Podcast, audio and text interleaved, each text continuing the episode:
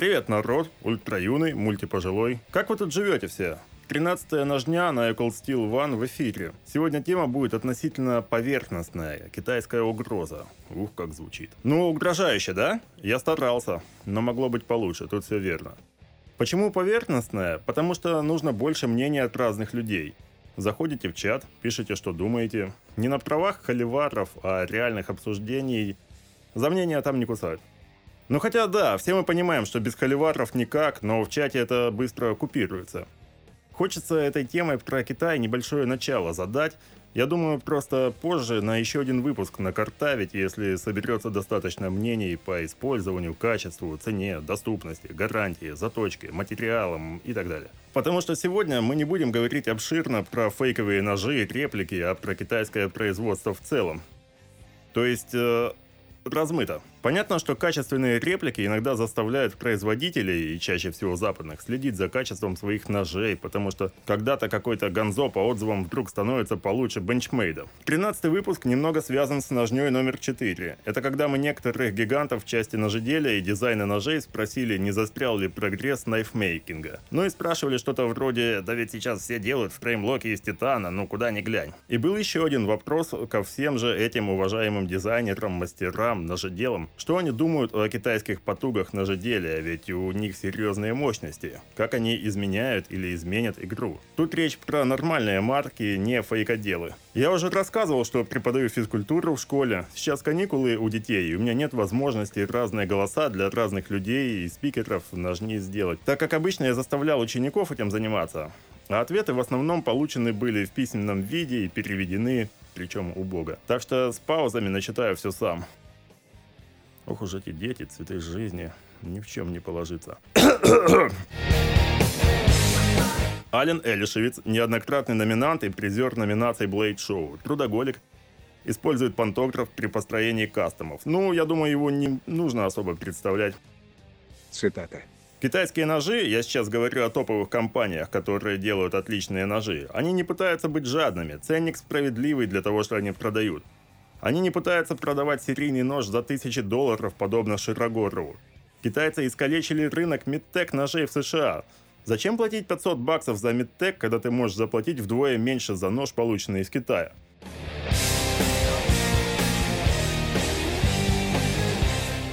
Михаил Кулыгин, основатель Custom Knives Factory. Я не говорил, если что, но на Blade Show 2020 он хочет обойти итальянцев с их Lion Steel. Ножи CKF делаются на китайском производстве из топовых материалов и с дизайнами серьезных людей.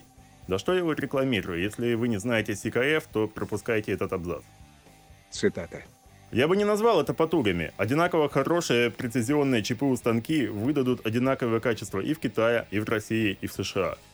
При должном уровне контроля качества гегемонии 3-5 массовым брендам из-за океана, думаю, уже приходит конец. Другое дело, по моему мнению, что все китайские бренды развиваются одинаково. Не знают меры, демпингуют в расчете на быструю прибыль, выпускают новинки чуть ли не еженедельно, захламляя рынок, перенасыщая его. Будет как со спиннерами, например.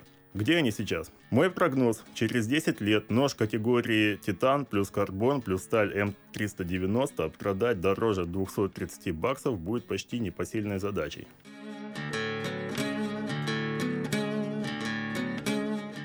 Полтергейст Knifeworks – это бренд Якова Визаркевича из Польши. Он начал делать ножи в 2004-м, сейчас ему 34 года и он довольно хорош. Но что там Европа думает про китайскую угрозу? Цитата. Китайские бренды реально наступают на пятки с качеством машинной обработки и с финишем, но дизайны и идеи все еще слишком европейские и американские. Я очень сомневаюсь, что случится какой-то переворот. Главный вопрос – чего не хватает в дизайнах их ножей? Нож – это простой инструмент, который даже близко не так сложен, как машина, например. Единственная область, которая может быть улучшена – это металлургия, сталь для лезвий. И это происходит постоянно. Стали становятся все лучше и лучше, ножи сейчас легкие, прекрасно держат режущую кромку, если из хорошей стали. И если используются по назначению, то они живут много-много лет. Это, конечно, заметно, только если вы увлекаетесь ножами, потому что большинству людей все равно, как выглядит их нож.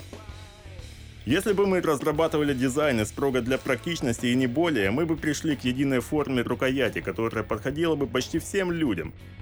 Простая, как рукоять молотка, форма. И нескольким формам лезвия для разных типов работ. Вот и все. Так что я думаю, что с каждым новым дизайном, даже едва отличающимся от других, ножеделие растет.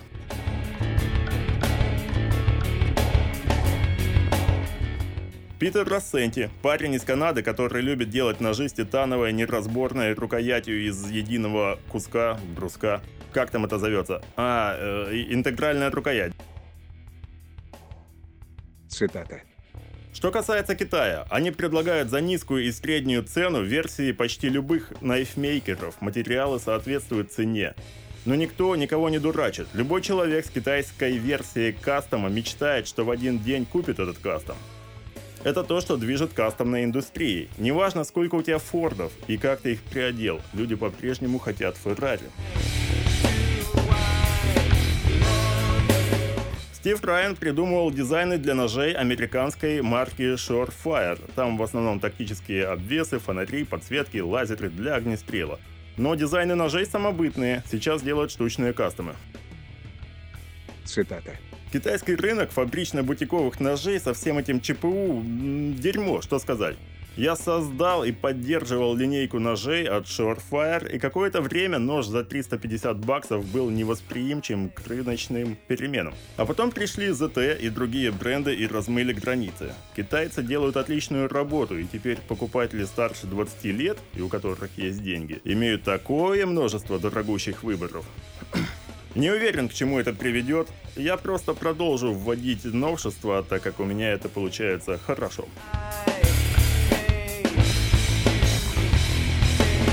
Джо Касвелл, автор пары интересных фолдеров и вообще дикого складного керамбита. Условно его можно назвать фронтальным. Керамбит, конечно, не Джо. Но так как он под обратный хват, то это не фронталка, а реверсивка. Вопрос открытый, а нож гениальный. А еще у него есть нож, где спейсер выполнял одновременно роль клипсы и баттон-лока. Места под ссылки в описании мало, будут только имена, ищите под ним, если что. Цитата. Рост качественных китайских брендов реально значительный. Некоторые характеристики изделий, которые я видел от этих компаний, очень впечатляют. Кроме того, их агрессивное стремление к сотрудничеству в области дизайна примечательно и тоже впечатляет. Я думаю, что это выигрышная комбинация для них, и, похоже, их присутствие на рынке только поможет покупателю получить за свои деньги лучший продукт. Это немного, но я надеюсь познавательно. Давайте подкидывайте примеры российских брендов, которые успешно с хорошим или херовым контролем качества разместили производство в Китае, а торгуют из России. Приводите примеры честных брендов Китая или других восточных брендов. Это была 13-я ножня. Прослушивание дает плюс 13 к удаче на всю неделю.